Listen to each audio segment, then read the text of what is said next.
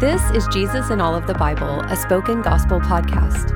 In each episode, we take a quick look at what's happening in a biblical text and how it sheds light on Jesus and his gospel. Let's jump in. Jesus spends his last night on earth preparing his disciples for his death, and he does it over a Passover meal. The Passover celebrated God's rescue of Israel out of Egypt. For thousands of years, the Israelites ate lamb and drank wine as reminders of God's rescue from Pharaoh.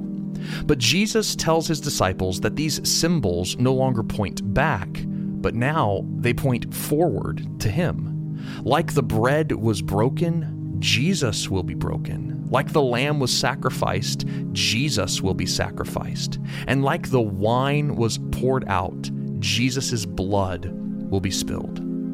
Jesus says this will all happen because of a traitor. The disciples start fighting about which of them is most likely to betray Jesus, and their argument devolves into a contest about who is the greatest disciple.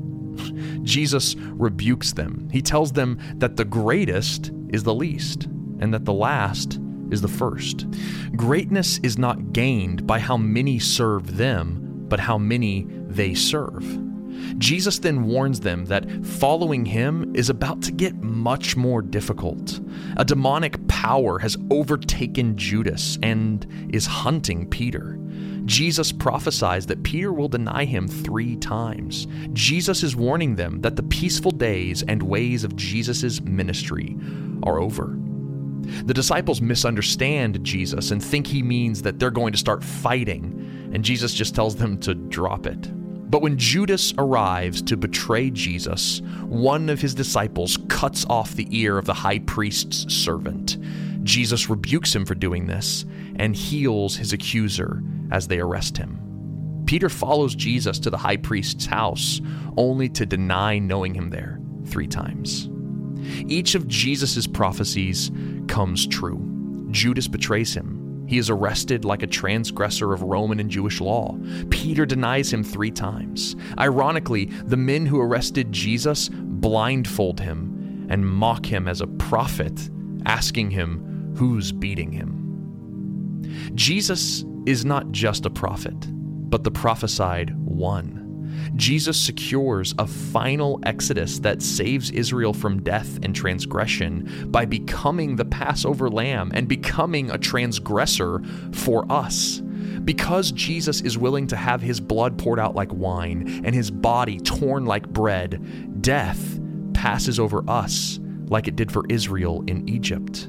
Isaiah 53:12 says that Jesus bore the sin of many and made intercession for the transgressors. This is why Jesus prayed over Peter, who denied him three times.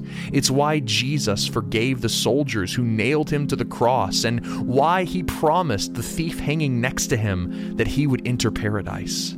Jesus is the prophesied Passover lamb who becomes like a transgressor and a criminal. His death in our place has uniquely qualified him to pray for us and to save us.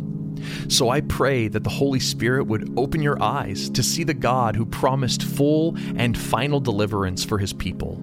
And may you see Jesus, who was numbered among the transgressors, so that through his sacrifice, sin and death might pass over us. Thank you for listening to Jesus in All of the Bible. This podcast is created by Spoken Gospel, and you've been hearing from David Bowden. Spoken Gospel is a nonprofit ministry dedicated to speaking the gospel out of every corner of Scripture.